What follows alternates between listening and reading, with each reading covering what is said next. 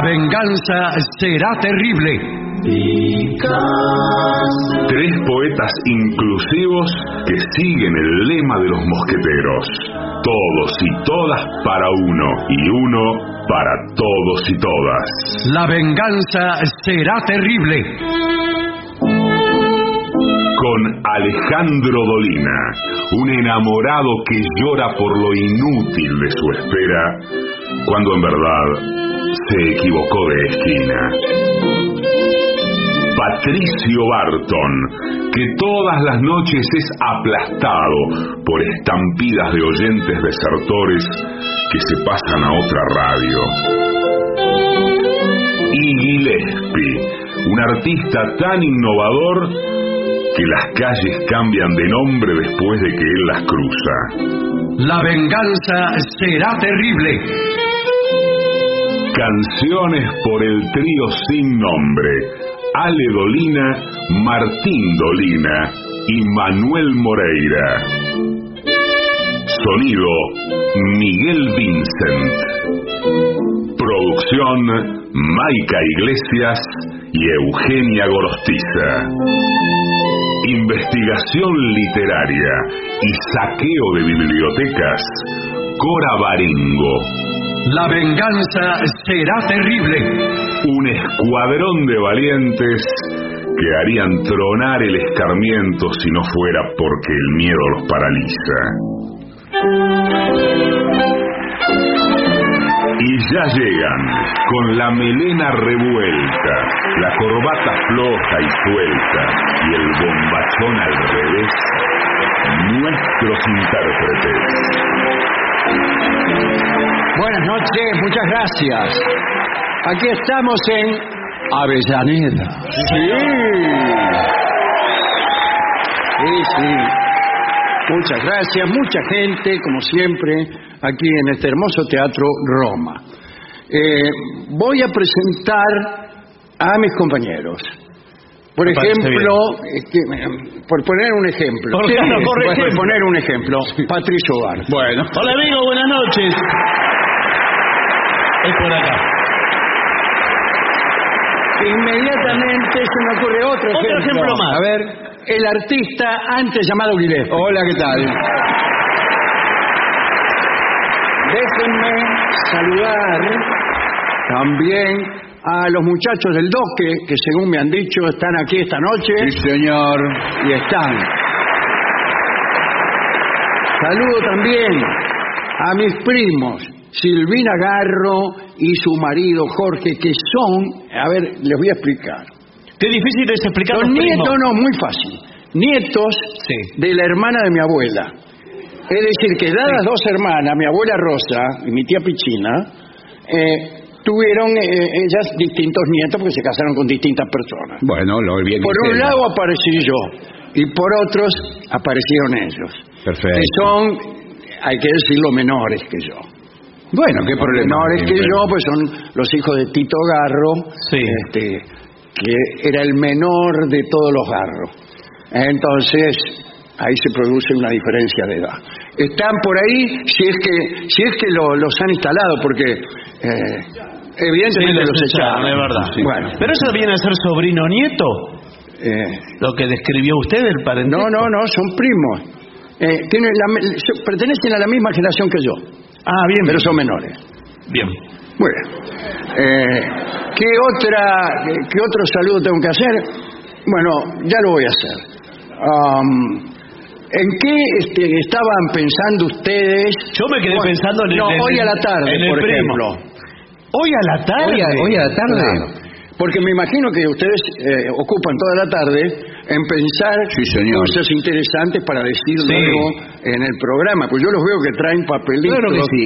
que luego entresacan de su ropa interior Sí, señor. para leerlos ¿Qué delante de la gente, señora? fingiendo que son ocurrencias súbitas. No, eh, no, son eh, también fechas de presentaciones que tenemos con la venganza. Ah, ve, ve, ahí está, Eh, ahí está manoteando No, pero ya me lo aprendí. Sí, bueno. entre, entre sus ropas eh, Me lo aprendí. interiores de, dudosa frescura. No, señor. En todas las semanas me cambio. Sí, bueno, todas las semanas, bueno. Hay que anunciar. Claro, pero justamente es, es los domingos. Señor, No, eh, el día que el día 6 vamos a estar en Córdoba Capital en el Teatro Real, que el 7 estaremos en Villa muy María. pocas entradas. Bueno, en Villa María estaremos en el Congreso de Ciencias Es Sociales. imposible saber eh, cuál es el régimen de entradas en Villa María. Bueno, pero allá lo No, saben. no, bueno, Allá pero lo saben, Lo importante es, es un congreso, como hemos dicho, de ciencias sociales. Ciencias sociales donde va a haber luminarias, los mejores sociólogos incluso de Latinoamérica van a estar Nómbrame ahí. uno, a ver. Ponele- Sin duda alguna. Yo estoy pensando en uno, pero no creo que vaya. Claro. La presencia posiblemente de Lula. No diga eso porque no va a ir Lula. Bueno, bueno. Gente muy importante de la sociología. No va a estar Lula, está confirmado que no, no va a estar. Ah, Ahora, eh, ¿No va militantemente o no va por razones? porque no lo invitaron. Porque Ah, no, eh, esa es la mejor manera Bueno. de no ir, Es- porque no te invitan. Pero solo porque lo dijo, que es como decir que aquí tampoco esta noche estará Lula. Queremos Bueno, pero- de una vez para que no se hagan Pero sí hay muchísima posibilidad de cruzar en un pasillo entre las distintas ponencias Sí, a beatrizarlo. Ah, sí, puede ser. puede ser. Que quizás está esta Bueno, a esa aquí. por ahí le invitaron, pero no va. Claro, no lo sé. Es la otra manera de no ir. Sí. Hacerse invitar. Yo hago mucha fuerza para que me inviten a ciertos cumpleaños Sí. para luego no ir. Claro. y lo cumple con éxito. Sí, sí, claro. Bueno, y déjeme decirle, y es lo último que voy a decir esta noche. Bueno, si Eh, quiere vaya yéndose. ya. Claro, por la puerta lo voy diciendo. Lo dice mientras se va, como en algunas canciones. Yo que termina Sí. repavol, dice ahí, y el coro se va yendo.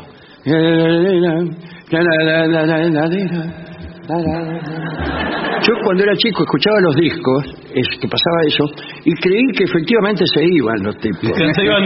Se iban yendo, abandonaban el estudio y se oían los restos de sus voces. No, a mí me gustan la- las noticias que vio que en algunas telenovelas o películas eh, hay una escena de mediana intrascendencia.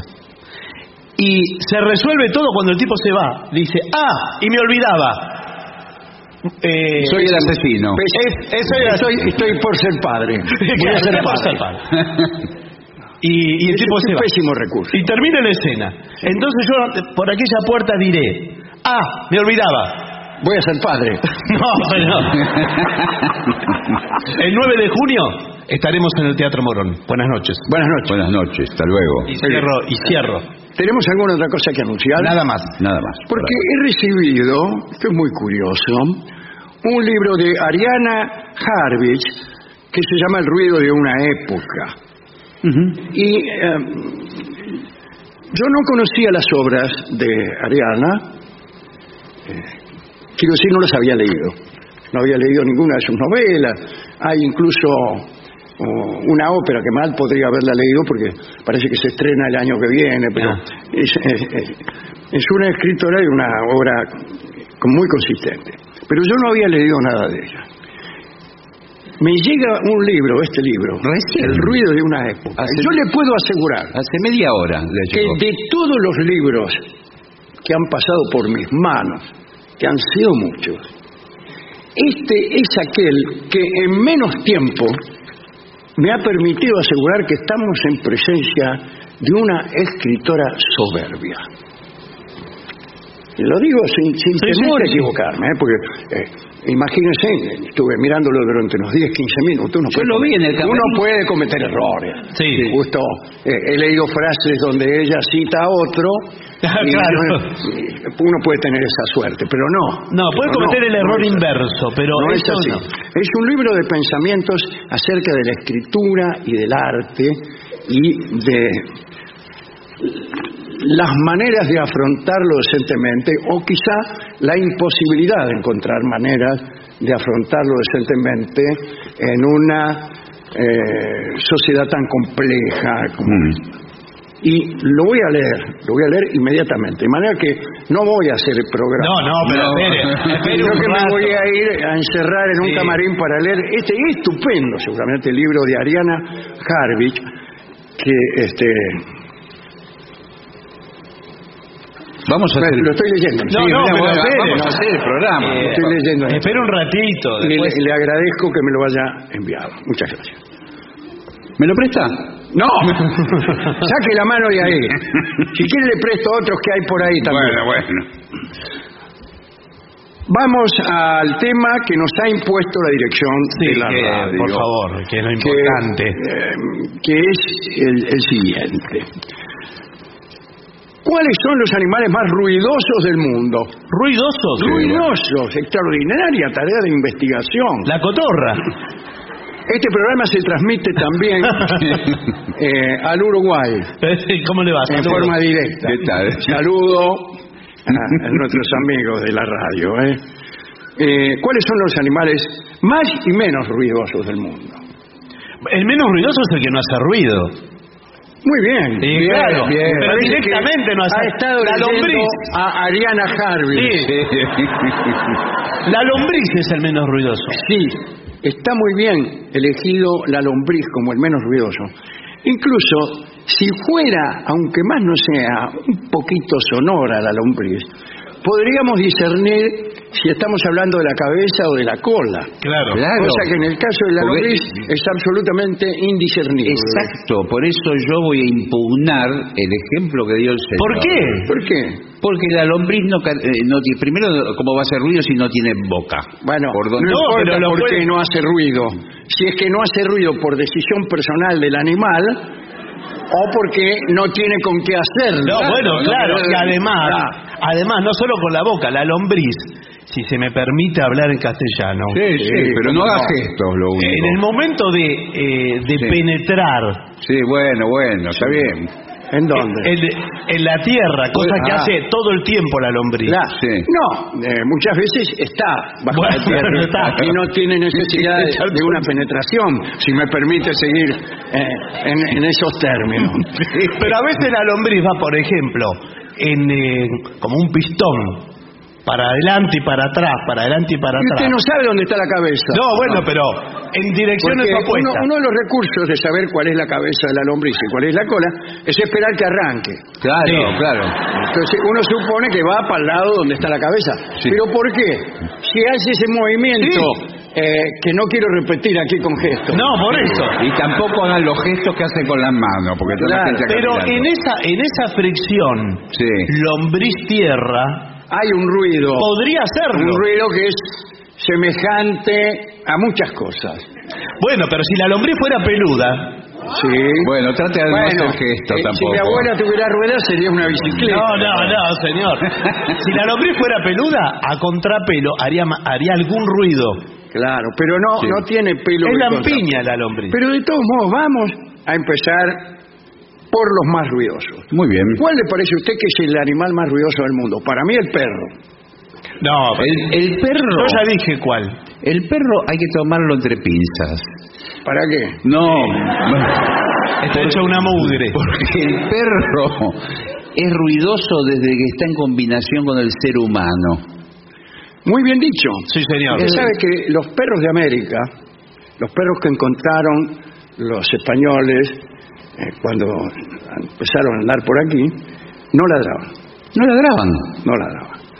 No habían llegado todavía en América eh, al, a la estrechez de contacto que sí tenía el perro de Europa o del Asia. Y ese contacto, esa eh, intimidad del contacto con, con el ser humano, esa deplorable intimidad, eh, Lo hizo ladrar. lo hizo ladrar. Escucha la voz del ser humano que habla, que habla. El perro quiere Claro, también hablar. claro. Lo más dijo parecido- perro, viene de hablar. Bueno. Empezó, wow, wow. Es lo más parecido que escuché. ¡Wow! Sí. Un perro que habla. Bien.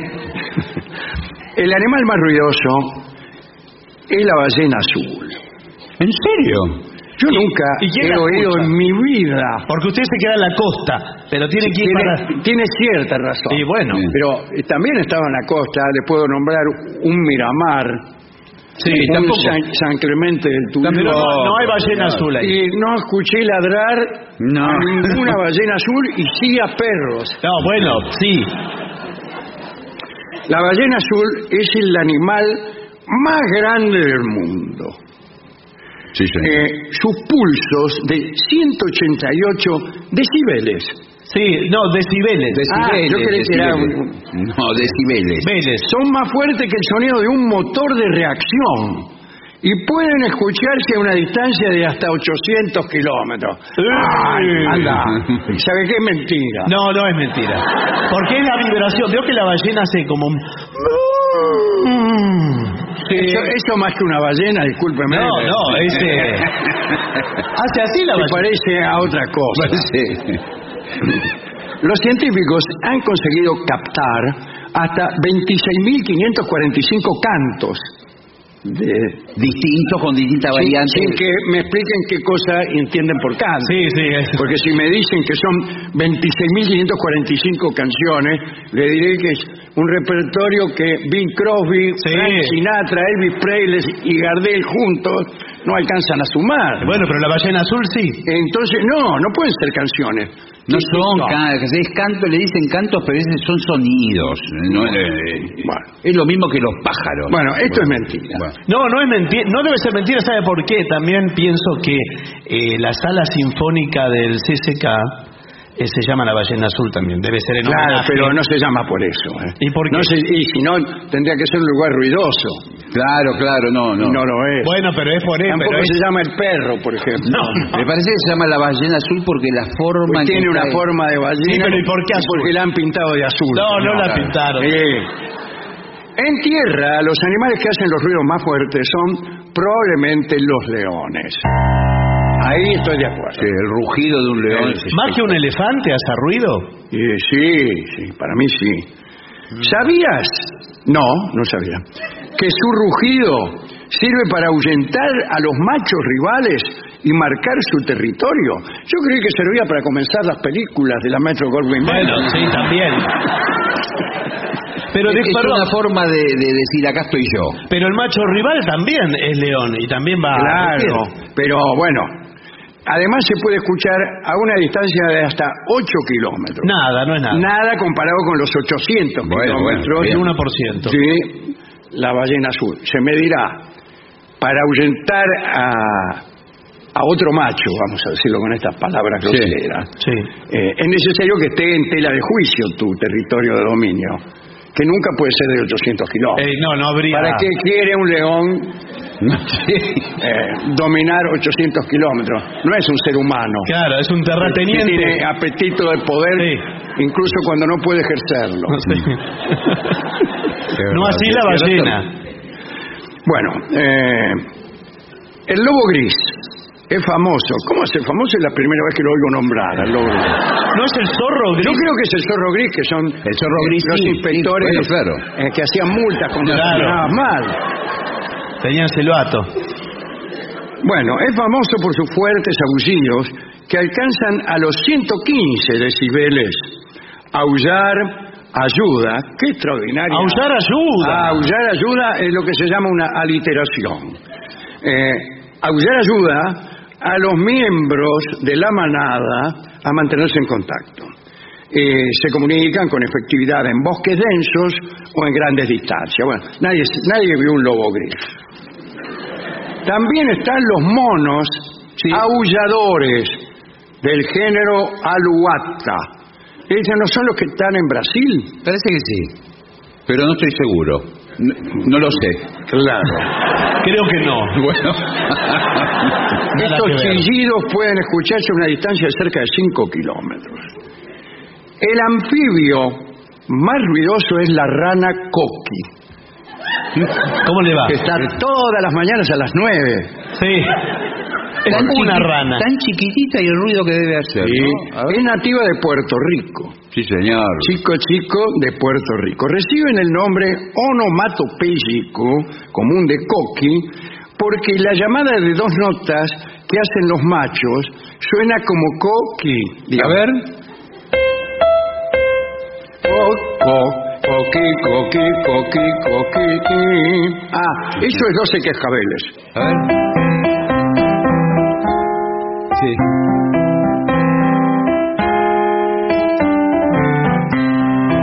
La gracia de esta canción está aquí donde lo quiero decir. A ver. Parece, parece muy fea. Eh, y es. Hasta que. Sí. ¡Epa! Claro. ¡Epa! Dice uno. Sí. Y ya le empieza a prestar atención. Pero no, no es eso lo que... No, no, a es ver, esa la rana Coqui. Esta rana eh, es semejante, es- tiene un volumen comparable con la bocina de un automóvil. Ah, mire. ¿Eh? Incluso en Puerto Rico Sí. eh, hay automovilistas que como gesto de simpatía llevan en el torpedo Sí, una rana. una rana coqui antes de llegar a una esquina peligrosa Sí. la sacuden un poco La aprietan, y, la rana toca 12 cascabeles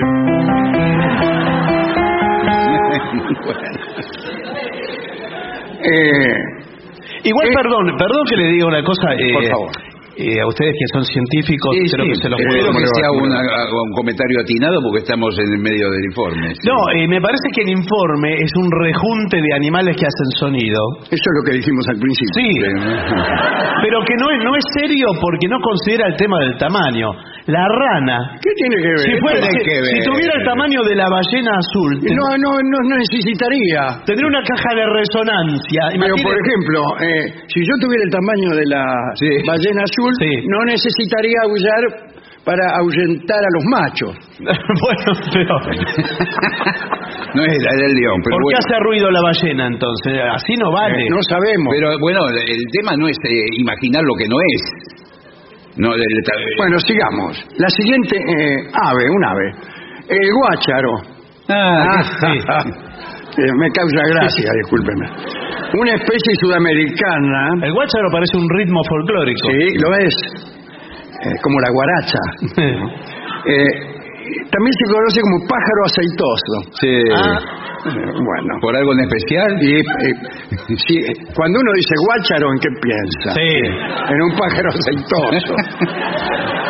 No se puede sacar aceite de los pájaros. claro. Emite una variedad de ruidos extraños como chasquidos, gritos. O sea, no, cualquier eh, sonido lo deja en la puerta. Usted sabe que hay varios pájaros que tienen la propiedad de, de hacer cantos distintos y a veces hasta emular la voz humana. Sí, pero no le sale. Bueno, pero- No le sale. A mí esos tipos dicen, ah, el, can- el maravilloso canto de los pájaros. Explíqueme qué tienen de maravilloso, claro. Eh, ¿Qué escala trabaja usted, señor No, Canario? bueno, no. Bueno, pero no son músicos los pájaros. Bueno, son y bueno, pájaros. es hora que alguien lo diga. Eh, claro. En los insectos se destaca la cigarra. Sí, bueno. Su canto puede ser escuchado a más de dos kilómetros de distancia y lo utilizan para atraer a las hembras. O sea, uno es para ahuyentar a los machos Sí. y el otro para atraer a las hembras. Sí. Acá hay algo eh, un poco inadecuado. Eh, Sí, es raro. Me parece que es como una, tiene una especie de sonajero en la cola. Bueno, en eso, aquí tengo que preguntar, ¿sabe quién lleva un sonajero en la cola? ¿Quién? La, la serpiente de cascabel. Sí, Bueno, claro. claro. No es un sonajero, es un cascabel. Pero en muchas regiones eh, de pocas, poco civilizadas, donde no hay jugueterías para bebés, Ah. y sí serpientes de cascabel, Sí. ¿Y qué? ¿Le van a dar una los lugareños le cortan el cascabel y se lo dan a los niños para que jueguen. No, señor. A veces incluso no se lo cortan, sino que le dan al Pero- niño la serpiente entera. Por favor. Me parece Es muy peligroso, muy. Bueno, eh, eh, entre los peces no hay ruido. Bueno, pero eso cuando vayamos a los silencios. Bueno, bueno, bueno. ¿no? Bueno, está el grillo amplificador, que canta muy fuerte. El corixa punctata, del tamaño de un grano de arroz. O sea, una Sí. cosa así más o menos. Sí. Que sí, muy pequeño. Sí, cono- vi un grano de arroz una vez. Eh, puede llegar a cantar a un volumen de 103 decibeles. Calcule usted que estaba preocupado por Uh. el tamaño. Si fuera como una ballena azul, el mundo explotaría. Sí, claro, claro. multiplicado. El- ¿Se le llega a caer ese grano de arroz en la almohada cuando usted está durmiendo y arranca a cantar? Oh. Lo deja sordo. El insecto produce este sonido al frotarse, eh, al frotar la barriga. Bueno. Bueno, bueno, bueno, está bien. Son acuáticos y viven en estanques y corrientes de agua. Están distribuidos por todo el mundo. Yo nunca vi ninguno. De justo No, acá no hay. Ahora van dos cosas que están en todo el mundo Sí. y que yo no he visto jamás. También hay que nombrar al gato en celo.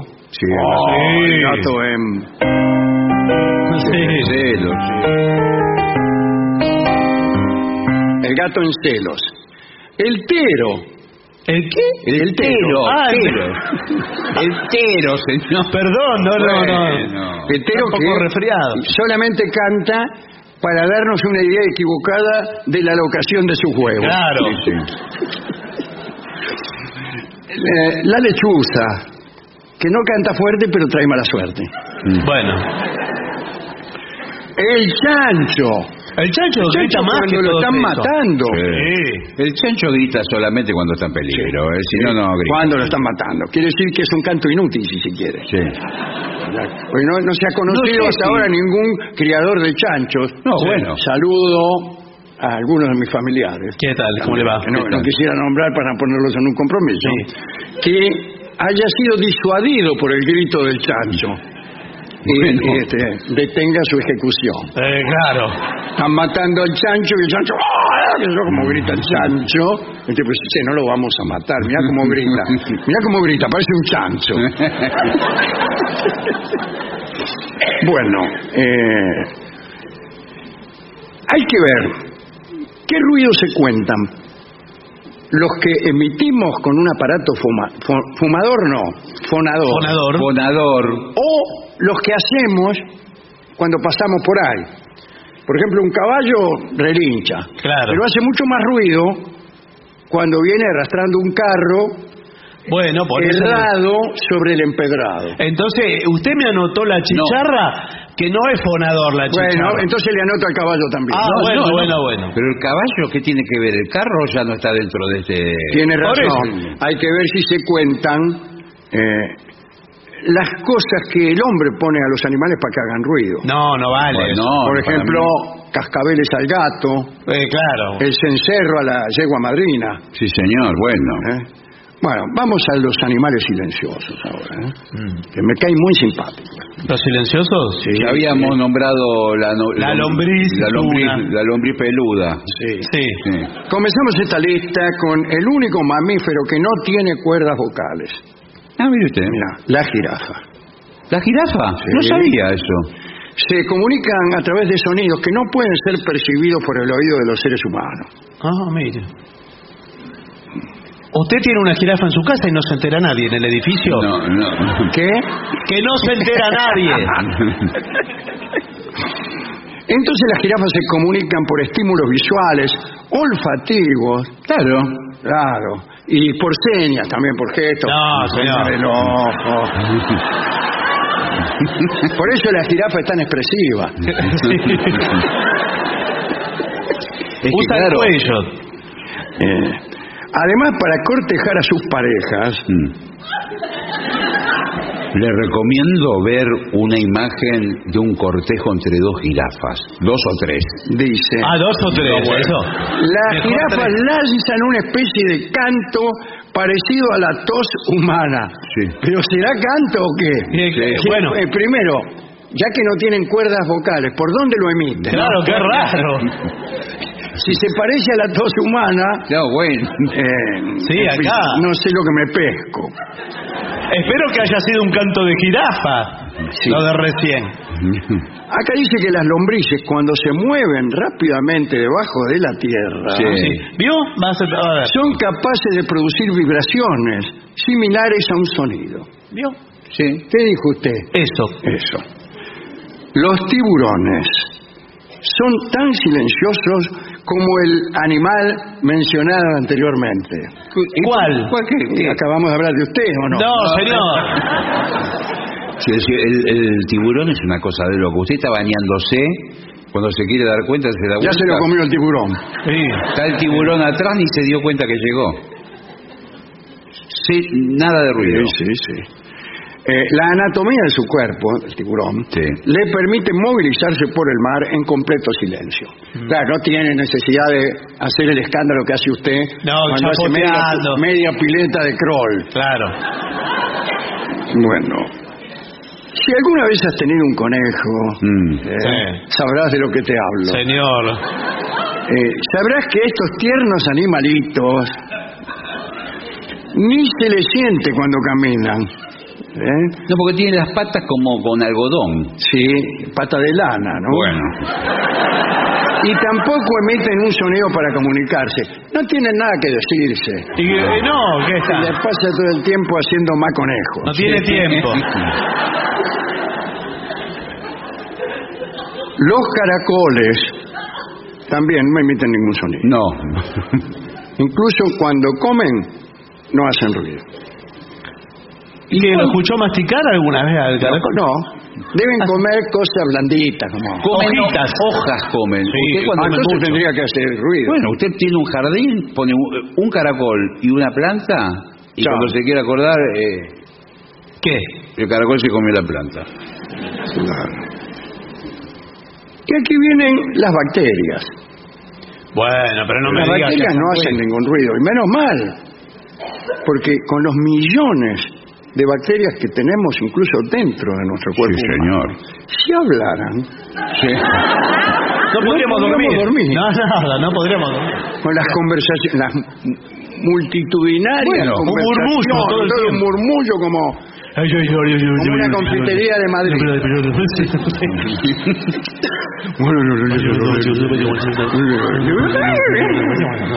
según la enfermedad. Incluso si, si así fuera, los médicos podrían diagnosticarte según el ruido de la voz, o mejor, directamente con lo que dicen. De la Claro. Con lo que. Le vamos Ahora acá. vamos a producir 40 grados de fiebre. Por eso usan el estetoscopio los los- Claro, ¿qué, están qué, qué escuchando. que hacen? Están tratando de oír las conversaciones de la bacteria. Dice, a este lo vamos a liquidar. Lo mismo los piojos, que hemos hablado tantas veces Sí, de los piojos. los piojos, sí. Son silenciosos. Son, eh, no sé, lo Ah, pregunto. no. Habría que poner que sí. un eh, pero si usted pusiera un micrófono en la cabeza de un piojoso, Sí, como ocurre tantas veces. bueno, eh, podríamos escuchar eso. Lo que pasa estamos eh, cerrados a la experiencia, negados Sí, a sí, eso. sí. Sí, sí. Pero todo el tiempo suena la vida. Yo, Lo que pasa yo que- conozco mucho a Ciro. Al de los piojos, al Andrés cantante. Piojos, sí, sí. Andrés Ciro. Sí, sí. Sí. Eh, es muy silencioso. eso. No, Sí, no, bueno. bueno. Y después, para mí, los más silenciosos de todos son los peces de la pecera. Sí, bueno. Tanto que no se sabe si están muertos. No, no, no. no, bueno. Ustedes dos tres veces por día los tienen que empezar a sacudir No, No, no. para ver si se Usted, murieron. usted porque no tuvo pecera. Cuando usted No, la verdad tiene es que no. pecera. Tuve, pero sin peces. Eh, bueno, entonces, Claro, un balde tenían. Claro, sí.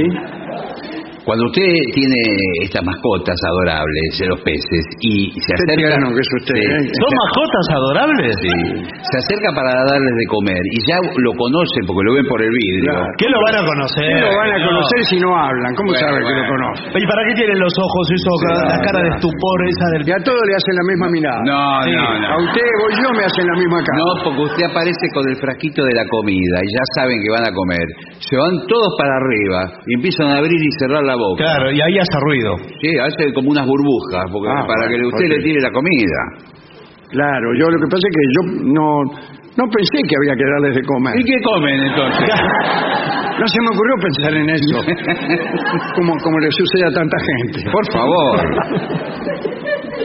Eh, eh, por supuesto que en un medio natural comen lo que hay. Claro, en, claro, un estanque. Y bueno, eh, un balde bien puede ser un medio natural. no, un no, no. estanque. Pero En un estanque me va a decir que no van a encontrar un sapo o algo para comerse. en un estanque hay gusanos, hay... Bueno, eh, Y sí. bueno. ¿Y entonces qué tiene que usted hay, hay darle rabacillo? No, pero la pecera no tiene nada, entonces usted le da alimento artificial, Ah, que ¿qué- genera... ¿Qué, le da? Buenas tardes. Me, me acaban de regalar eh, 11 peces con una tarjeta que dice usted completa la docena. Claro. Tiene un equipo de fútbol.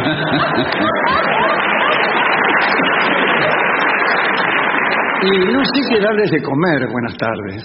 Puede darle, por ejemplo, artemias salinas. ¿Qué? Artemias salinas. ¿Quién es? Una salteña. Artemia Salina. Es una samba del cuchi Leguizamón. Sí. Pero ya lo, lo compra así, le viene en el acuario. Ahí viene Artemia Salina. No es un mal comienzo.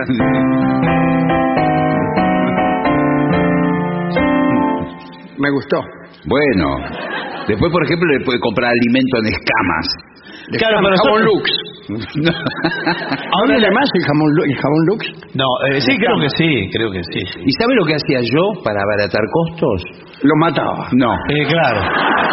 No le ponía agua a la pecera. Compraba un bife de hígado en la carnicería. Ni, ni ellos lo comen el bife de- ni los peces. Eso no lo puede comer ni, Déjenme ni un pescado. Por favor. Lo ponía al sol a que se dice cara. Qué lindo. Puede tardar varios días. Que limpia su casa. Usted recibe mucha gente, ¿no? Y se venía y decía, ¿y ese bife de hígado arriba de las chapas? Comen más moscas que peces ahí. Es para compartir. Llega un momento, pasado 15, 20 días, un mes, que se Claro, transforma que se tiene que mudar. Claro.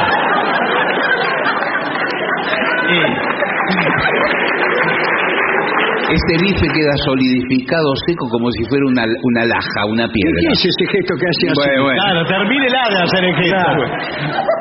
Queda duro. ¿Y qué? ¿Lo raya? Sí. Lo raya con el rallador. ¿Cómo? No, Con el mismo rallador que después raya el queso. Sí. Pero lo primero que me tengo que comer yo. Se vuelven locos los peces. El tío. Me gusta hígado podrido que tiene. No, tengo entendido que el alimento balanceado para peces, Sí. Tal como le va, doctor. ¿cómo le va? Curiosamente está hecho con parientes de los mismos peces. Que han sido Es que los sacrificados. peces, las- la idea de familia no está muy No. Puro cardumen. Se comen a los propios hijos. Claro, no como usted que, que, por ejemplo, no se le ocurriría hacer chimichurri con su cuñado. Pero claro. Qué gusto a hígado podrido. Bueno, me encantó este informe. Muy bien. Igual, porque ahora eh, sabemos... Raro, para mí es raro el informe. ¿eh? eh, Raro. usted desconfía. Sí, desconfío. ¿Usted qué- qué- ¿Por qué cree que está hecho así? ¿Para justificar la matanza de animales inocentes? Bueno, lo dijo usted. Bueno, Lo dijo sí, usted. sí. Bueno, extraordinario, extraordinario. Eh, todo lo que sea científico Es bienvenido en el es programa. bienvenido Sí. en este programa. Pausa.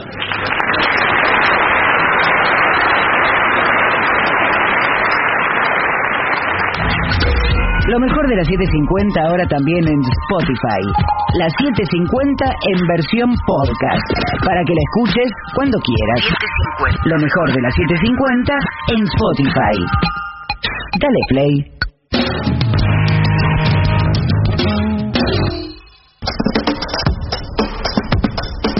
AM750. Objetivos, pero no imparciales. AM750. Objetivos, pero no imparciales.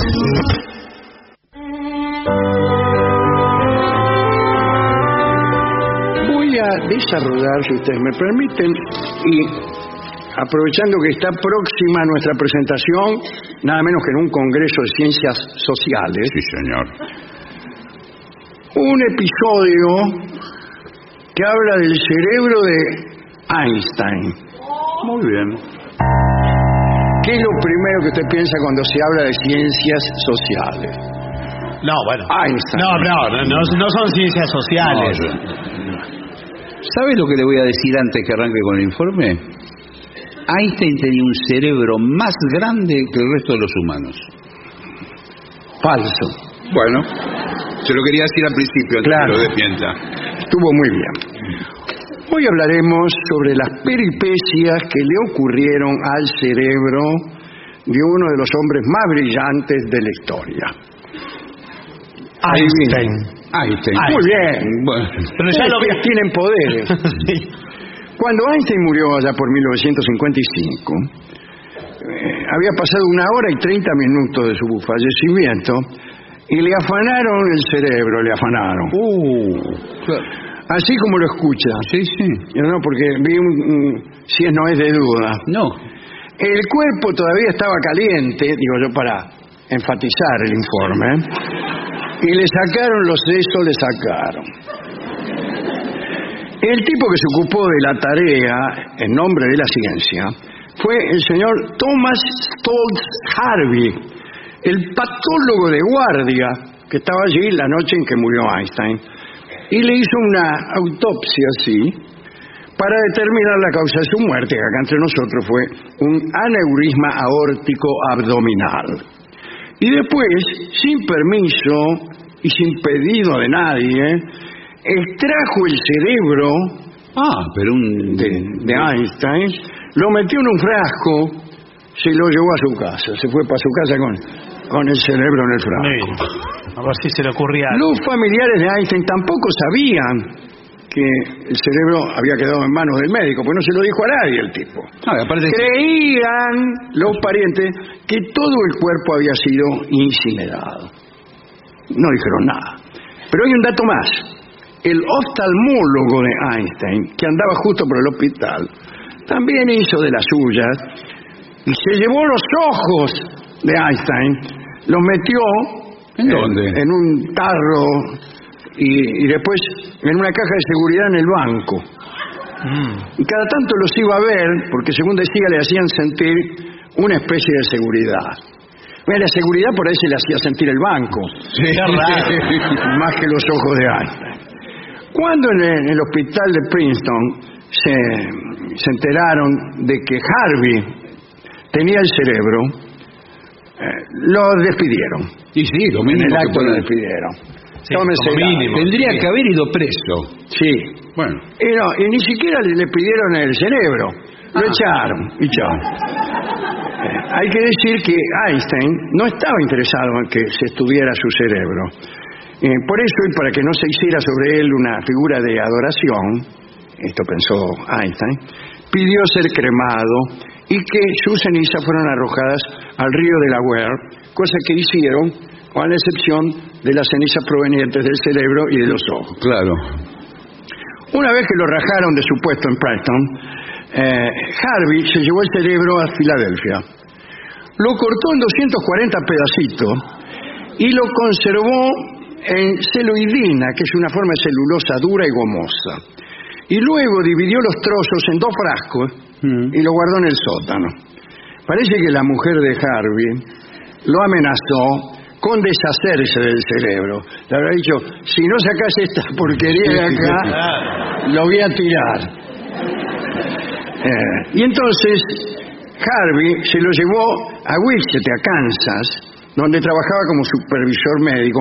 Me imagino que esto implica una separación de su mujer. Sí, pues, sí, posiblemente sí. Yo creo que... Eh, allí escondió, en, este nuevo lugar, donde trabajaba como supervisor de un laboratorio, eh, escondió el frasco con el cerebro, o los dos frascos, dentro de una caja rotulada como sidra. ¿Para qué? Para evitar Sí, sí, claro. eh, delatar el col- verdadero contenido. Si a la caja le hubiera puesto cerebro de Albert Einstein, Claro, sí, claro. otro gallo nos cantara. Cuidado en Año Nuevo, ¿eh? Sí.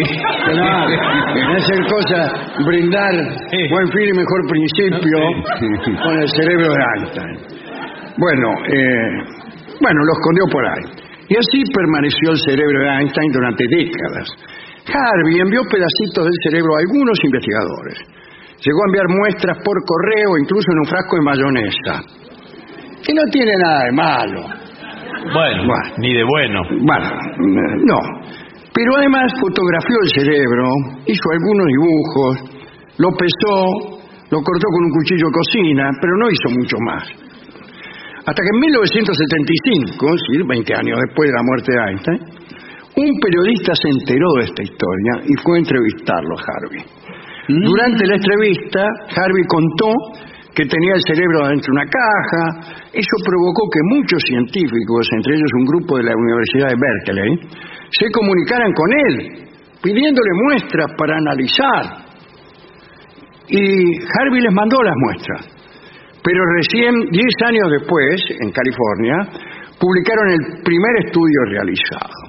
Este estudio afirmaba poco, que Einstein tenía más células gliales que el común de los mortales. Que le dije yo antes de que empiece el Sí, informe. pero este aquí que las células gliales, o neuroglias, son más chiquititas que las neuronas, las triplican en cantidad y les dan apoyo, ayudan a que las neuronas funcionen bien. Y Einstein tenía muchas, pero resulta que estas, estas células las puede desarrollar uno.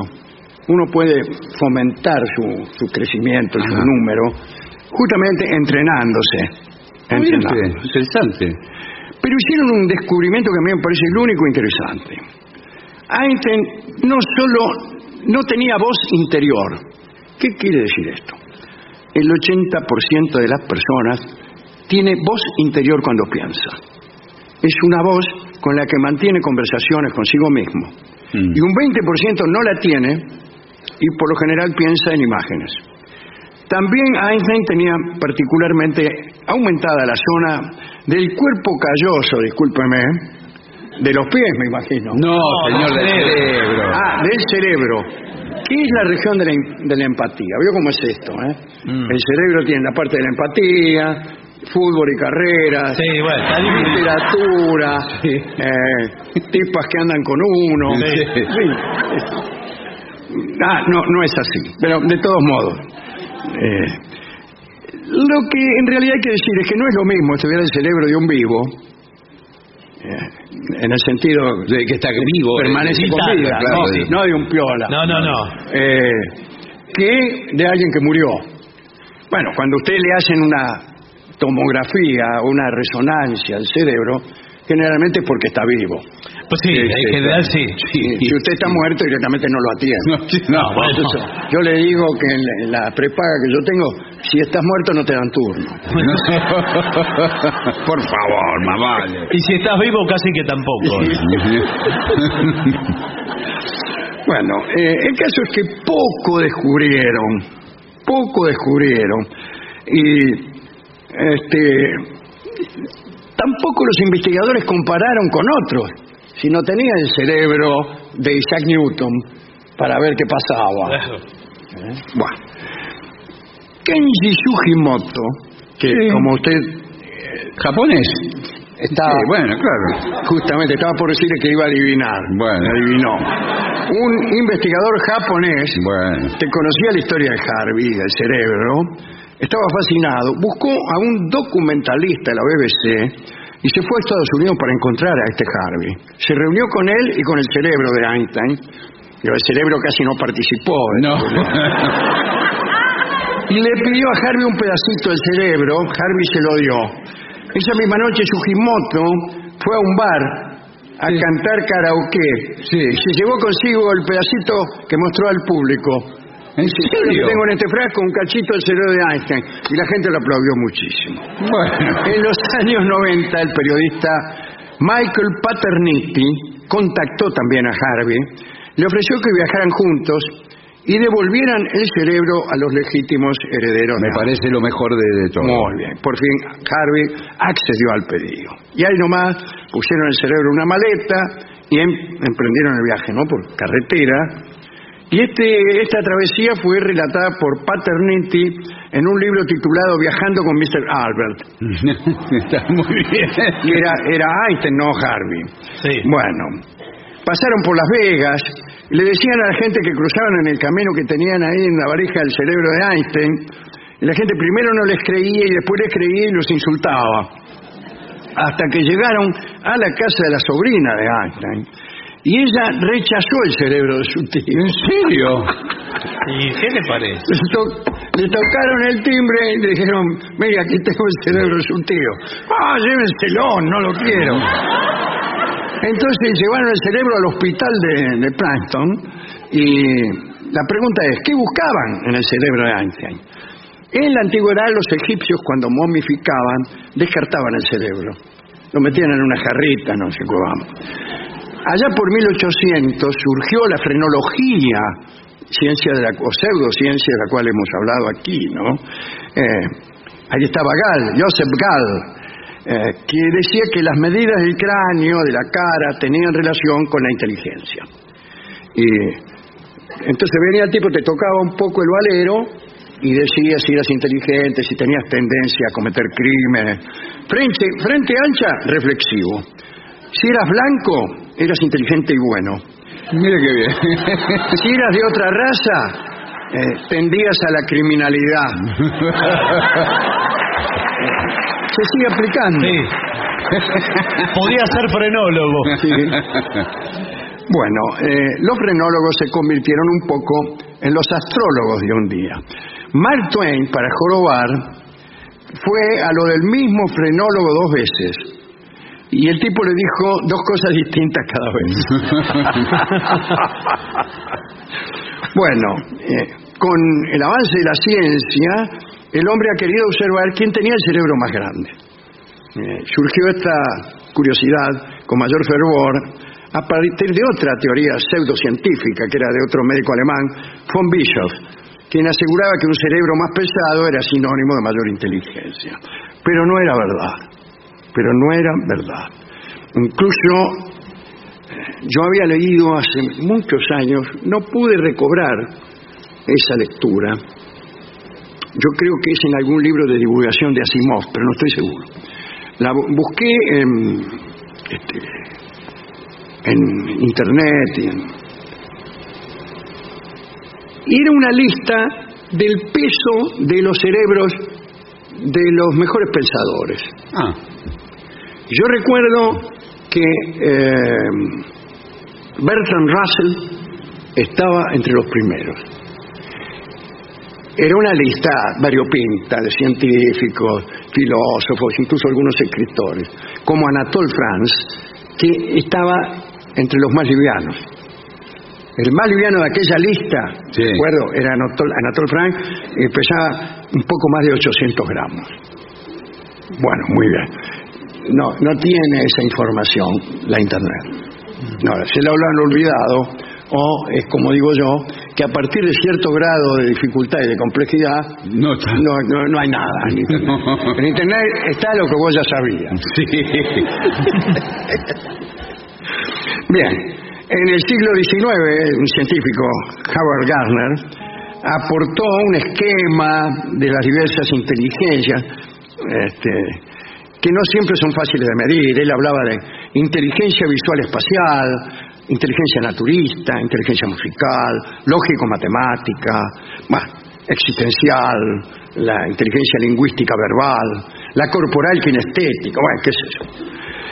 Hoy se sigue estudiando el funcionamiento del cerebro en relación con la inteligencia y se han abierto más centros de investigación. Pero a pesar de todo lo que se ha estudiado, eh, con los pedacitos de cerebro de Einstein no se pudieron sacar muchas conclusiones. En cuanto al chorro, al que se llamó Ah. Thomas Harvey, murió en 2007, a los 94 años.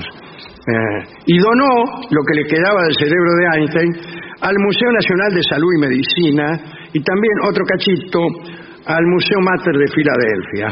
Y, y- y bueno, los herederos después donaron también material que quedaba al Museo Nacional de Salud y Medicina del Ejército. Y muchos científicos tuvieron acceso a ese cerebro y lo miraron, lo pesaron. Pesaba 1230 gramos, un kilo 230. Y no era mayor que el de un hombre adulto normal. Estaba estructurado un poco diferente, pero no se podía sacar de ahí la inmediata conclusión de que el tipo era genial.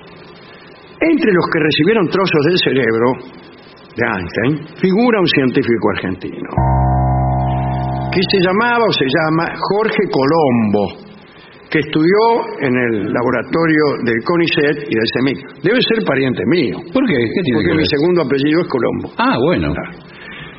Habla Colombo. A ver, ¿qué dice? No le niego el talento a Einstein. Bien. Muy bien. Muy bien, Colombo. Bien dicho. Debe ser pariente Sí. mío. Mío también. Por favor, siga adelante con el... con- con el- la- Le perdonó la vida a Einstein. Sí. Dice, pero tampoco deberíamos oscurecer las contribuciones de otros científicos anteriores o de su misma época, o futuros. Sí. O sea, cualquiera. Cualquier otro. Le, da lo mismo cualquiera que esté de guardia. Eh, durante una entrevista, el doctor Colombo, ¿qué tal? Dijo que consideraba que la palabra genio debería dejar de utilizarse.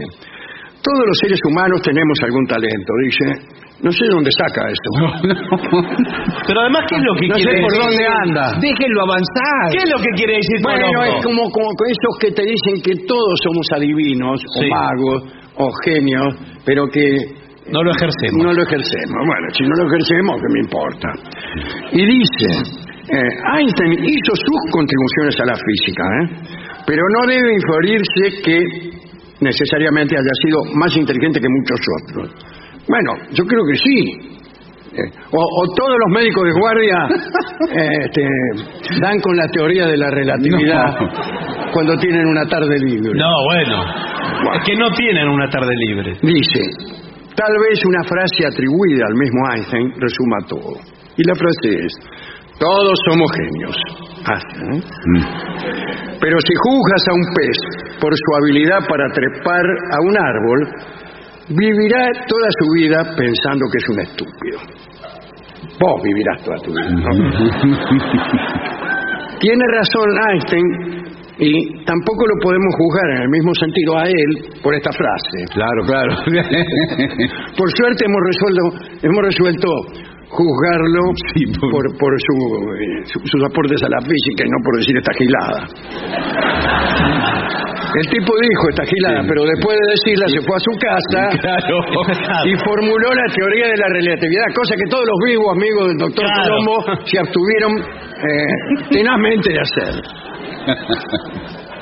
Ante todas estas consideraciones, mi cabeza está a punto de explotar. De manera que vamos a ilustrar la charla con una canción que revela mi estado de perplejidad.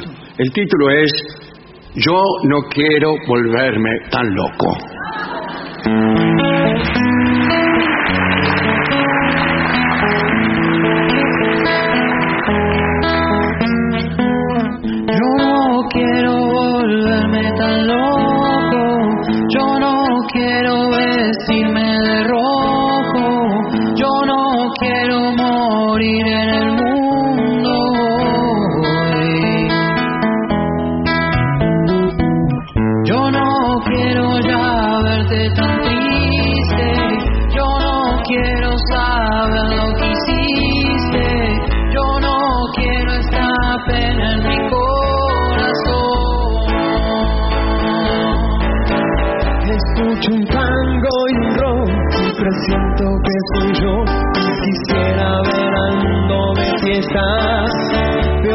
Tantas chicas casadas y tantos tontos que al fin yo no sé si vivir tanto les cuesta.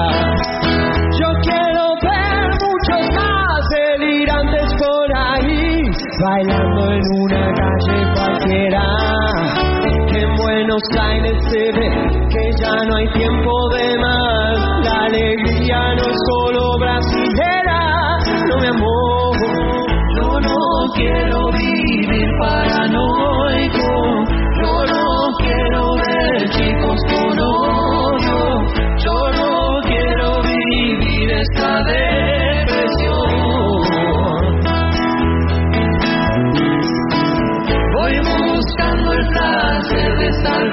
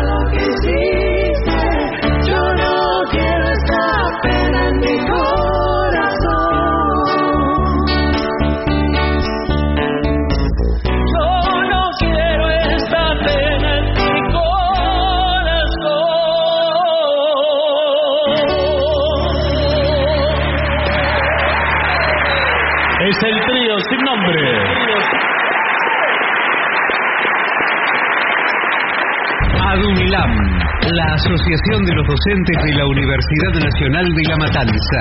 Una organización creada con un solo y claro compromiso, defender la Universidad Nacional, pública, gratuita y de calidad. Una señal. En la provincia de Buenos Aires creemos en el derecho al hogar. Por eso estamos construyendo 36.000 viviendas nuevas. También creemos que el derecho a disfrutar es de todos y no solo de quienes pueden pagarlo. Por eso, 120.000 estudiantes accedieron gratuitamente a su viaje de fin de curso. En la provincia llevamos 20 meses seguidos de crecimiento industrial, porque también defendemos el derecho a la producción, a nuestra producción. En la provincia de Buenos Aires trabajamos en cada derecho para defender el derecho al futuro. Gobierno de la provincia de Buenos Aires. Derecho al futuro. Una señal.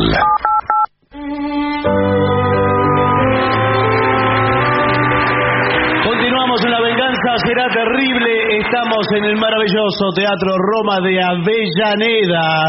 Nuevamente aquí. Qué belleza, le iluminaron todo, Qué ¿eh? lindo, qué lindo. teatro. Qué belleza. Ahí se ve el techo como una capilla sixtina de arrabal. Sí, sí, sí. Pero que es maravilloso. Qué divino. Muy- Hermoso teatro.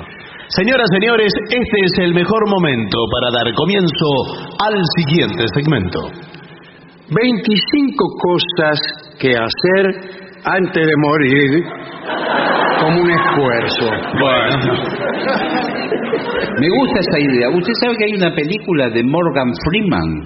Sí. Ah, ¿cómo sabe ese muchacho? Yo lo veo siempre.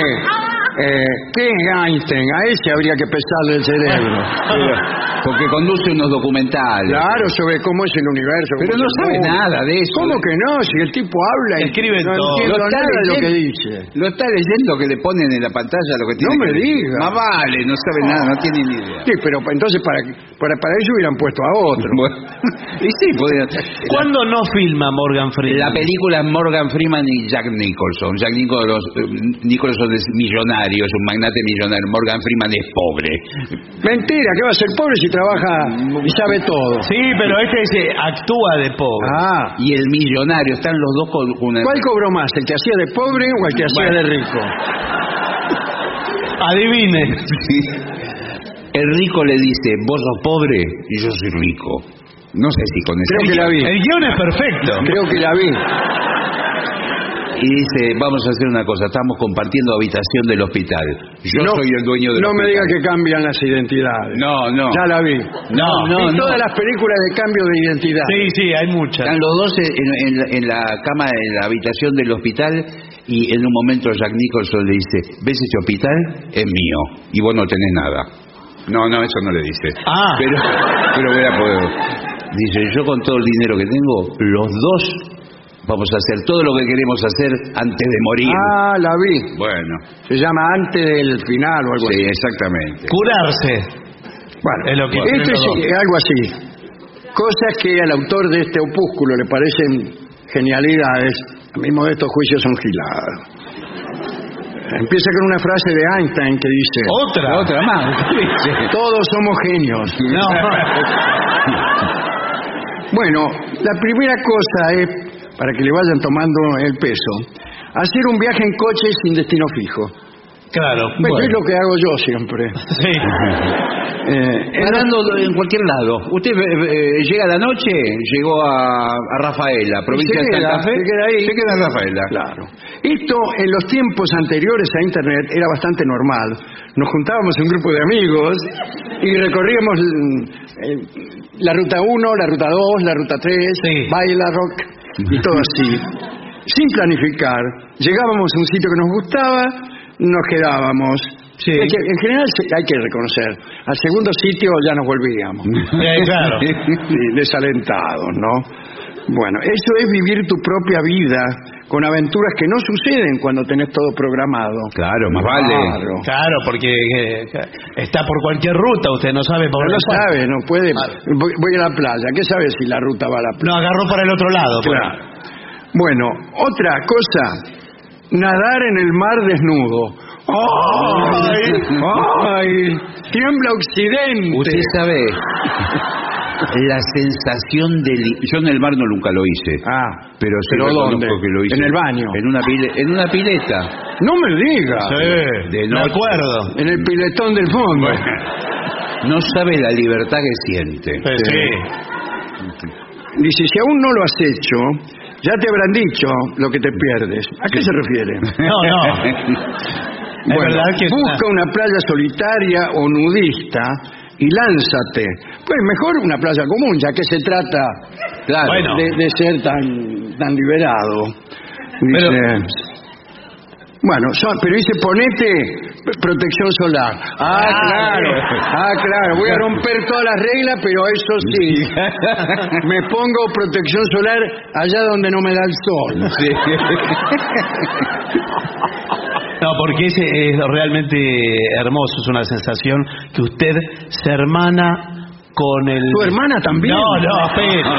Mire Usted, si me voy a ir a bañar desnudo con su hermana, señor. usted se hermana con el océano. Llega un momento que usted es mar. Sí, señor. Es mar.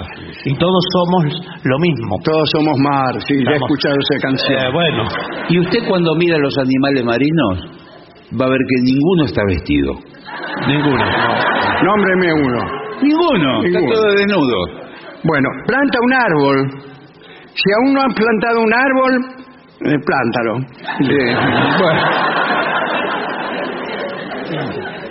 Solo se puede hacer de forma controlada.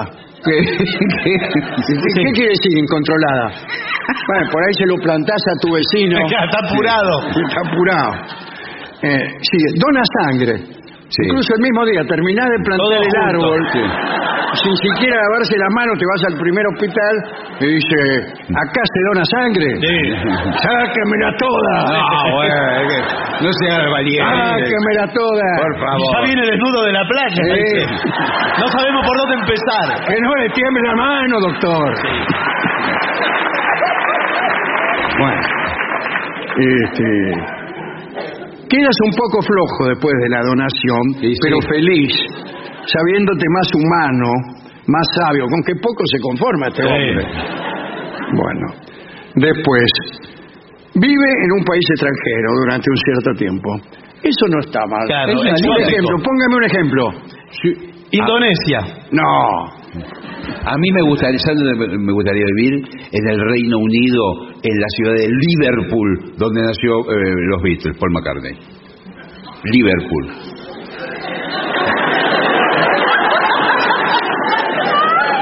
Empaparme de todo lo de los Beatles. Pero para eso no necesita viajar a Liverpool. Bueno, no importa.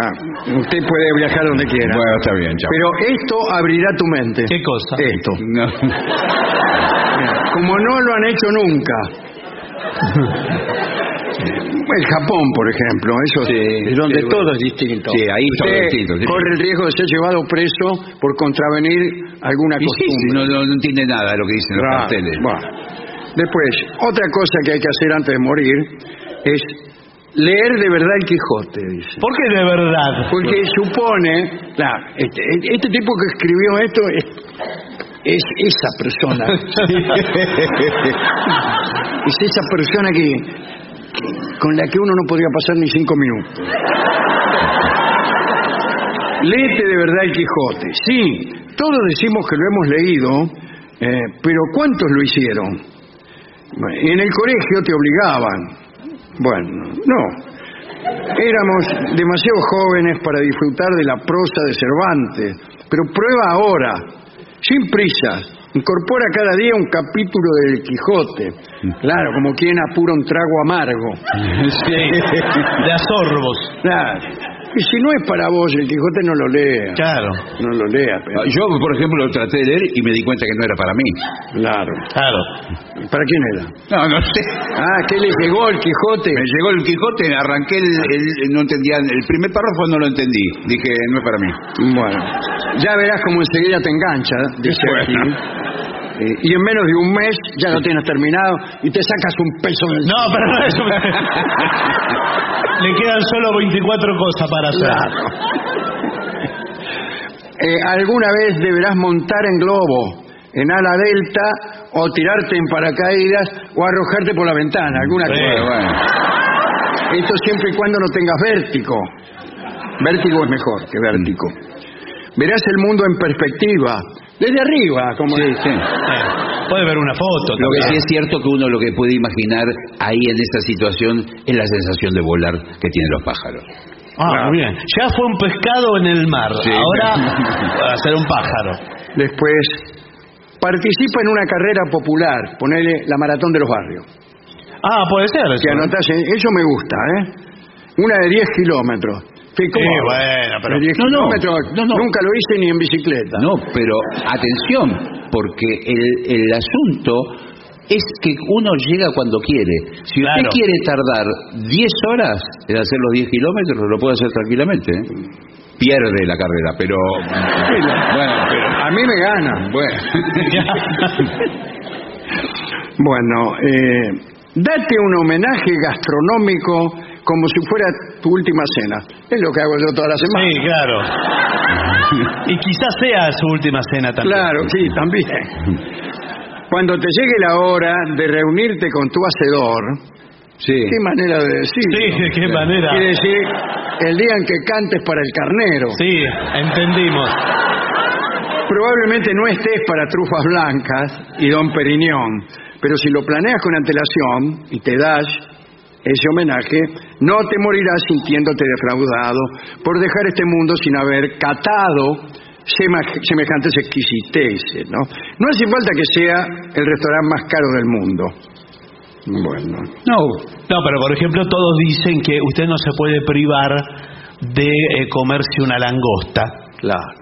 O de una cena en Babieca. Eh, Bueno, bueno, puede pedir El restaurante que auspicia estos espacios. También, escribe un poema, Sí, ahora. ahora mismo. Sí. Eh, por ejemplo, aquí le traigo el mondongo que usted me mandó comprar. Sí, ¿cómo Como no lo puedo entrar, en la puerta se lo pongo. no, bueno. Muy bien. No me gusta. Así empieza el Quijote. Bueno, podrás decir que no vas a dejar este mundo sin dejar tu huella poética. Bueno. Tu, pisada poética. Al final usted es un molesto, dejó, deja un montón de cosas tiradas, un poema. todo esto está todas escrito cosas por tiradas. personas muy molestas. No veo la hora de finalizar. Por favor, déjelo avanzar. Organiza un gran evento para toda tu gente. Un mega cumpleaños, por ejemplo. Sí. Sí. Todos, todos, todos los todo. muchachos como este Sí. hacen eso. Sí. Hacen eso. Pero va toda la gente que no se Toda la gente, invitan gente que vive en otro lado. Sí, pero... Le pagan el hotel, le pagan. O los ponen a dormir ahí mismo. Es que se- Y después, ¿sabe qué? Todos los invitados lo terminan criticando igual. Lo critican igual. Si Sí, mirá el hotel que me mandó. No lo llama ni el loro. Claro, porque ya hizo, el importante ya lo hizo. Claro, ya está. Ya cumpliste año una vez, ahora sonaste. Bueno, piensa en el entorno, en la música, bueno, en todo eso que hay que pensar cuando un- uno hace una fiesta para alardear. Estas no son cosas para hacer antes de morirse. Son cosas para hacer los tipos que necesitan alardear. Mm. ¿Sabes lo que no mencionó? Tener una buena relación con una persona. No está. No está. No está. No, no forma parte de mis intereses. dice. Bueno, señor. Era la cosa número 26, pero no entró en el... Bueno, Bueno, no teníamos tiempo. Eh, me faltaba rapate el pelo a cero o teñítelo de rubio platino. Esta la leo última y era la primera. Sí, bueno. Así que o sea, no leí eso primero para no quedar tan expuesto de entrada. Claro. no, qué raro que no esté cantar bajo la lluvia y todas Sí, le faltan un poco esas cosas Sí. supuestamente románticas. Sí, sí. Ay, me encanta pasear de la mano con una persona bajo la lluvia. A mí no, Eh, bueno, pero es así. Señores. Muy Una de las bueno. 25 cosas que eh, debe hacer usted es escuchar música. Señores, vamos a hacer una breve pausa para dar comienzo al bailongo.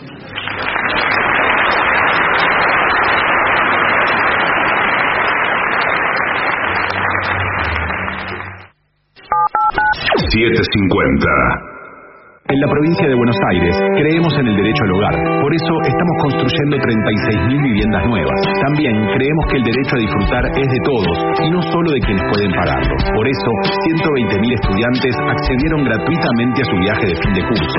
En la provincia llevamos 20 meses seguidos de crecimiento industrial porque también defendemos el derecho a la producción, a nuestra producción. En la provincia de Buenos Aires trabajamos en cada derecho para defender el derecho al futuro. Gobierno de la provincia de Buenos Aires. Derecho al futuro. 750.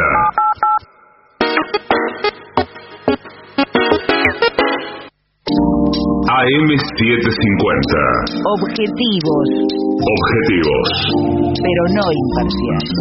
pero no imparciales. AM 750. Objetivos, pero no imparciales.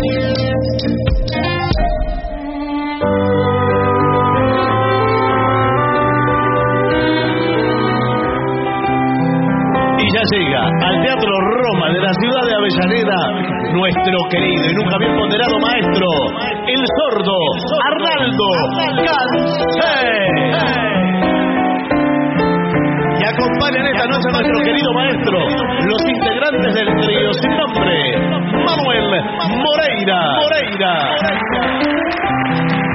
El señor Martina de Caco Dolina y su famosa azul. azul y el licenciado pentacadémico Alex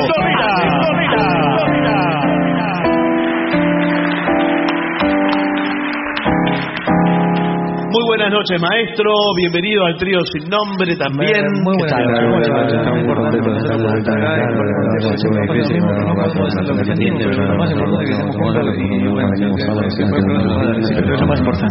No sé. Parecen las bacterias que escucha el mes. Aquí para Martín le piden a rodar mi vida. ¿Esto va con percusión? Sí. Bien. Un, dos, tres. Se me hacía tarde, ya me iba. Siempre se hace tarde en la ciudad. Cuando me di cuenta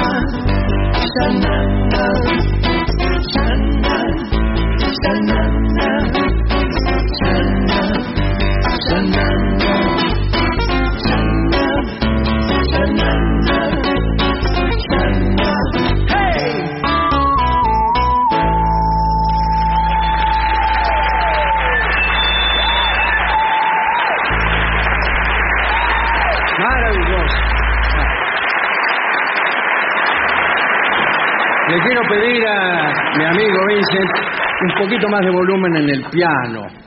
A ver.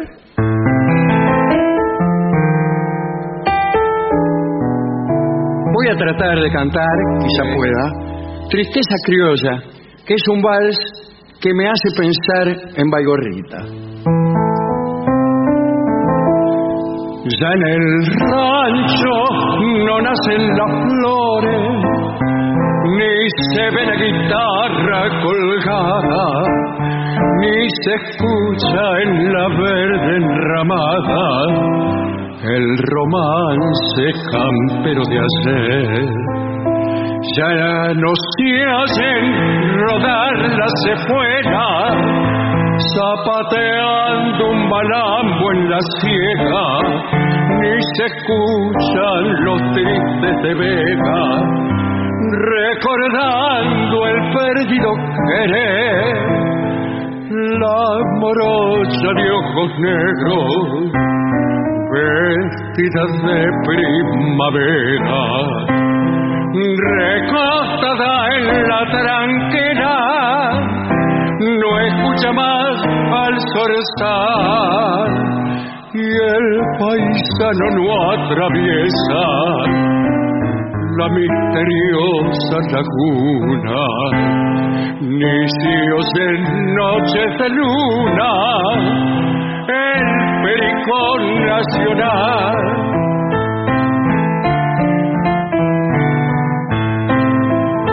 Ya todo eso llevaron los años, ya no cruza veloz el pampero y en las cañas sostén del arero no se para el jilguero a cantar.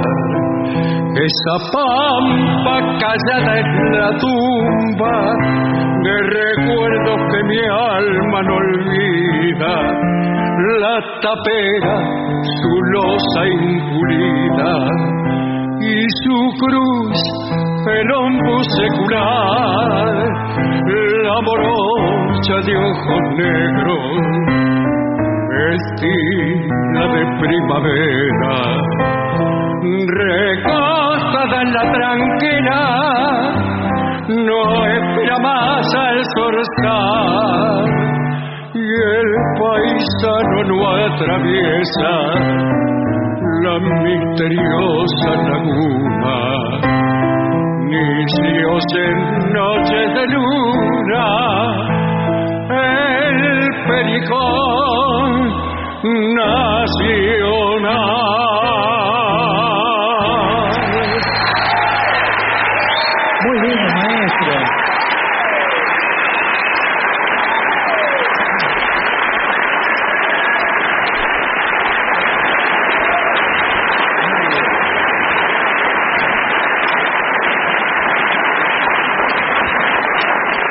Aquí para Eugenia le piden Fields of Gold al eh, trío sin nombre. Para Eugenia que cumple en un ratito años. Un ratito nomás. años, sí.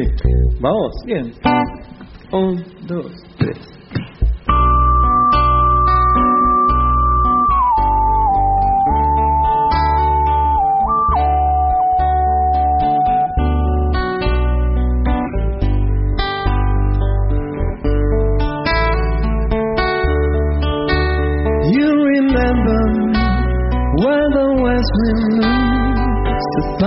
The fields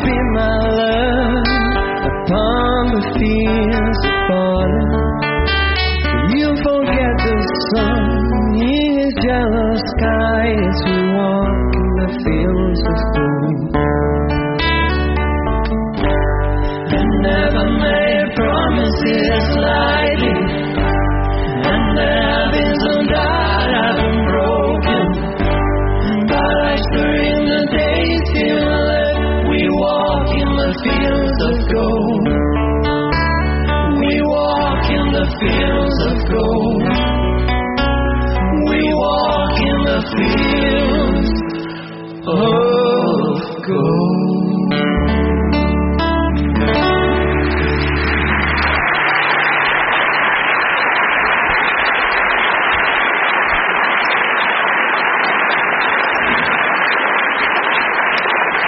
Mire, tengo ganas de cantar una milonga borgiana. Bueno, A ver si me sale.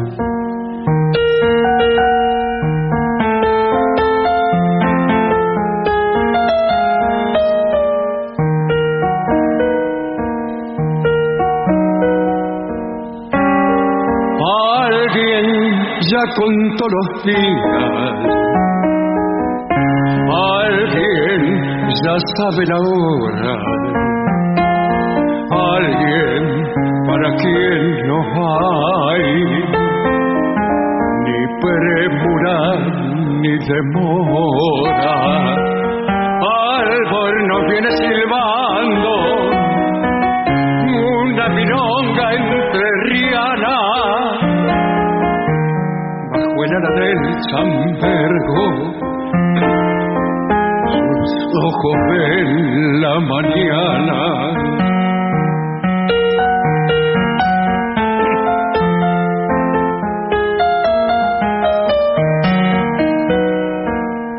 La mañana de aquel día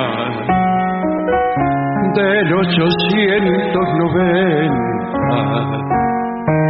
el bajo del retiro. Ya le han perdido la cuenta de amores y de truqueadas. Hasta el alba y de entreveo a fierro con los sargentos con propios y forasteros se la tienen bien jurada más de un taita y más de un pillo y en una esquina del sur lo está esperando un cuchillo. No un cuchillo sino té antes de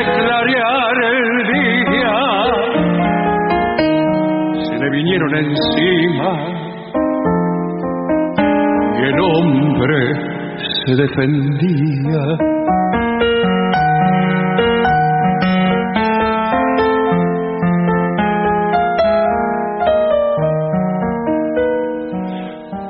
Un acero entró en su pecho, ni se le movió la cara.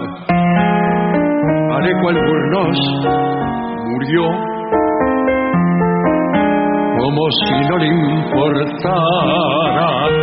Pienso que le gustaría saber que hoy anda su historia en una milonga.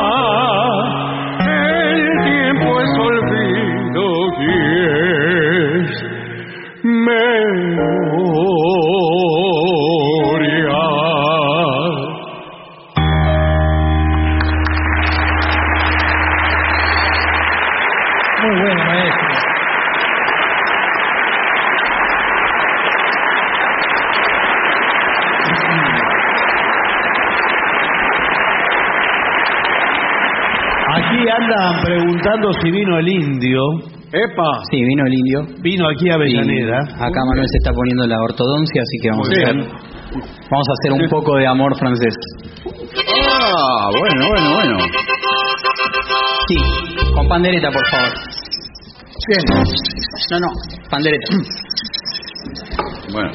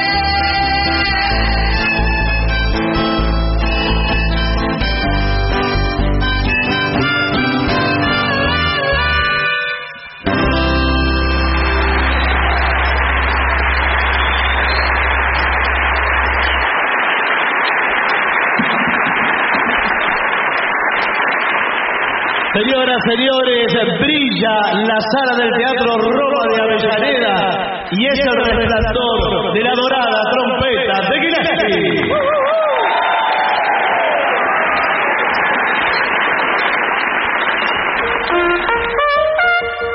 Impecable, ¿eh? Impecable la trompeta. Bueno, que hace mucho que no hacemos Misty, neblinoso.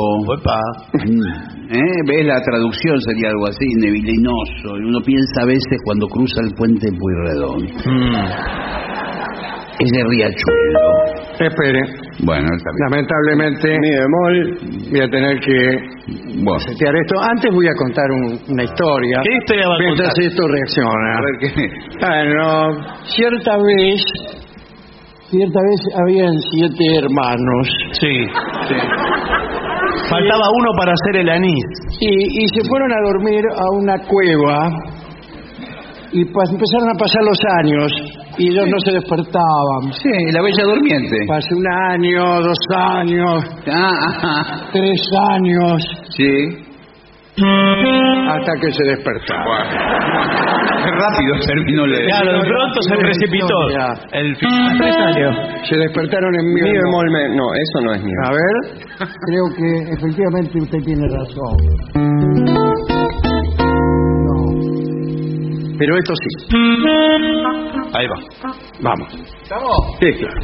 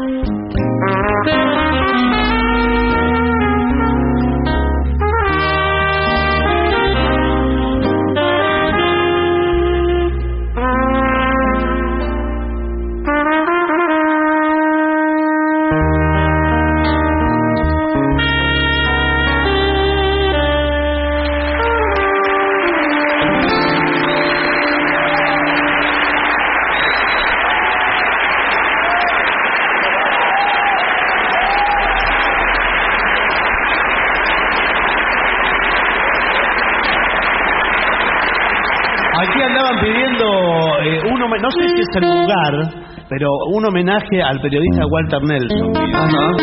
Podemos hacer, sí. ¿Podrá ser? Eh, Walter Nelson Mann.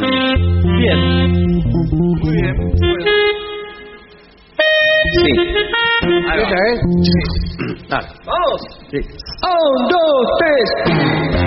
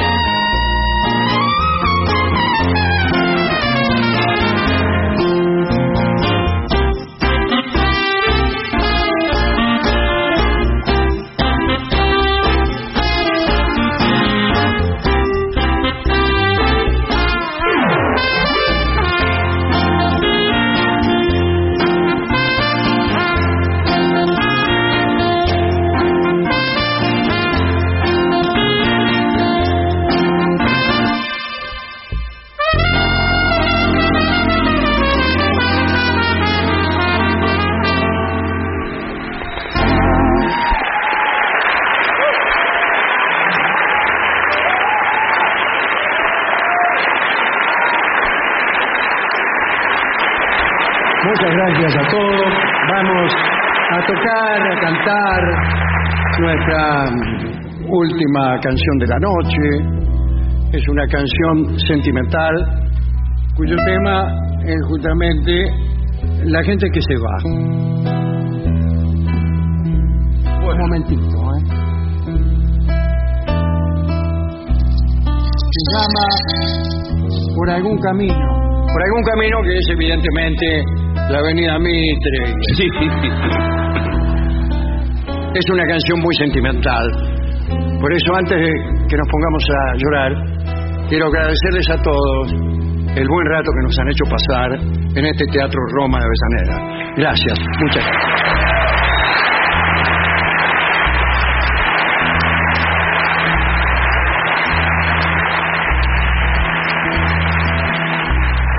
Por algún camino yo la encontraré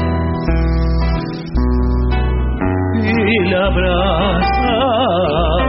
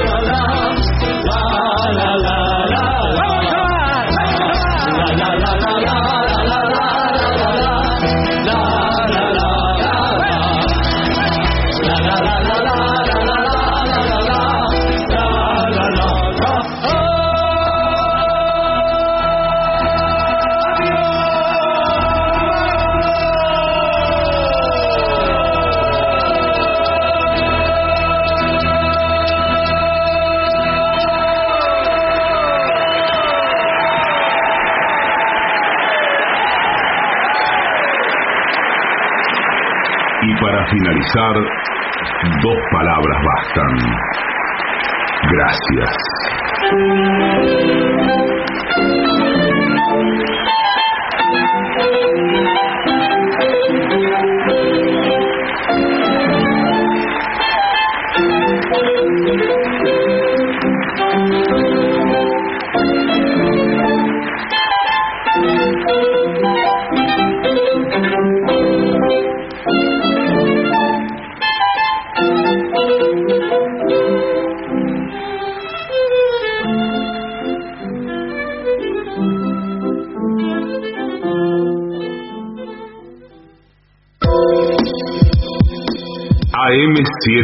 AM750. Objetivos, pero no imparciales.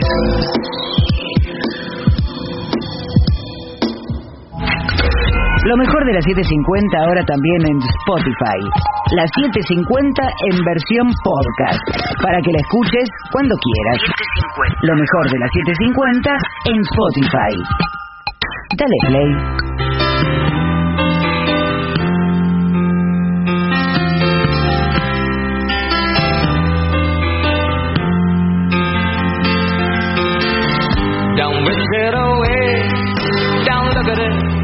kids forever. Between you and me, I could honestly say the things can only get better.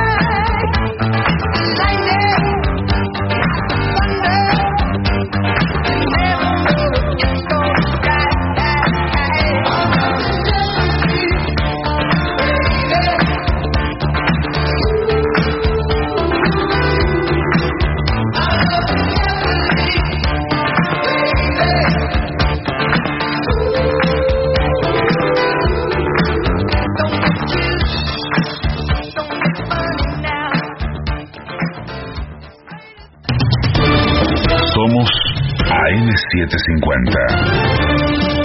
Derecho a la información.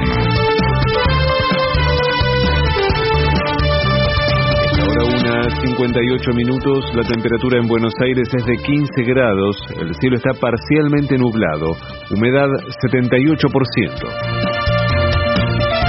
Desde China, Sergio Massa anunció financiamiento por más de mil millones de dólares se trata de desembolsos destinados a la represa hidroeléctrica Jorge Zepernik en el río Santa Cruz y a plantas depuradoras de la empresa AISA. Los fondos ingresarán en el Banco Central y representarán un fortalecimiento de las reservas de la autoridad monetaria. Este este fue el anuncio en el primer día de trabajo de la gira del ministro de Economía y se esperan más confirmaciones para las próximas jornadas. Los gobernadores del Frente de Todos adelantan reuniones para definir candidaturas.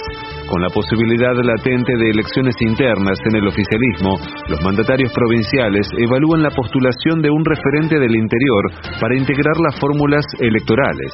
Con este objetivo habían acordado encontrarse el 12 de junio en el Consejo Federal de Inversiones, pero la reunión finalmente se adelantó y se llevará a cabo el día 7 del mismo mes. Patria Grande. Se reanudan las protestas en Perú. Durante la última jornada se reinstalaron los bloqueos en las rutas de la región de Puno. Las manifestaciones son en rechazo al gobierno de Dina Boluarte y en reclamo de justicia por las muertes causadas por la represión policial. Pelota. La Argentina busca hoy el pase a cuartos de final del Mundial Sub-20. Desde las 18 horas en San Juan, el equipo de Javier Mascherano se enfrentará a Nigeria en el marco de los octavos. Hasta el momento Israel y Estados Unidos son los seleccionados que ya aseguraron su plaza entre los ocho mejores del torneo. Tránsito. A las 10 de la mañana, la CTA y organizaciones sociales se concentrarán en Belgrano y Paseo Colón. Luego, a las 11, médicos de SICOP se manifestarán en la Plaza de Mayo. En Buenos Aires, la temperatura es de 15 grados, el cielo está parcialmente nublado, humedad 78%. Federico Martín. Somos AM750. Derecho a la información. Más información en www.pagina12.com.ar 904 días. Pepín Rodríguez Simón. Prófugo. 2692 días. Milagro Sala. Presa política. Lo mejor de las 750 ahora también en Spotify.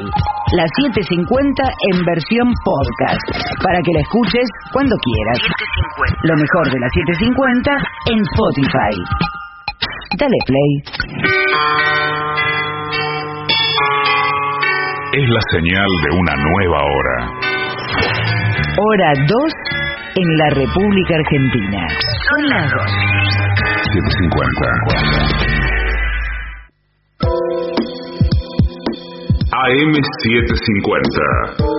Objetivos, pero no imparciales.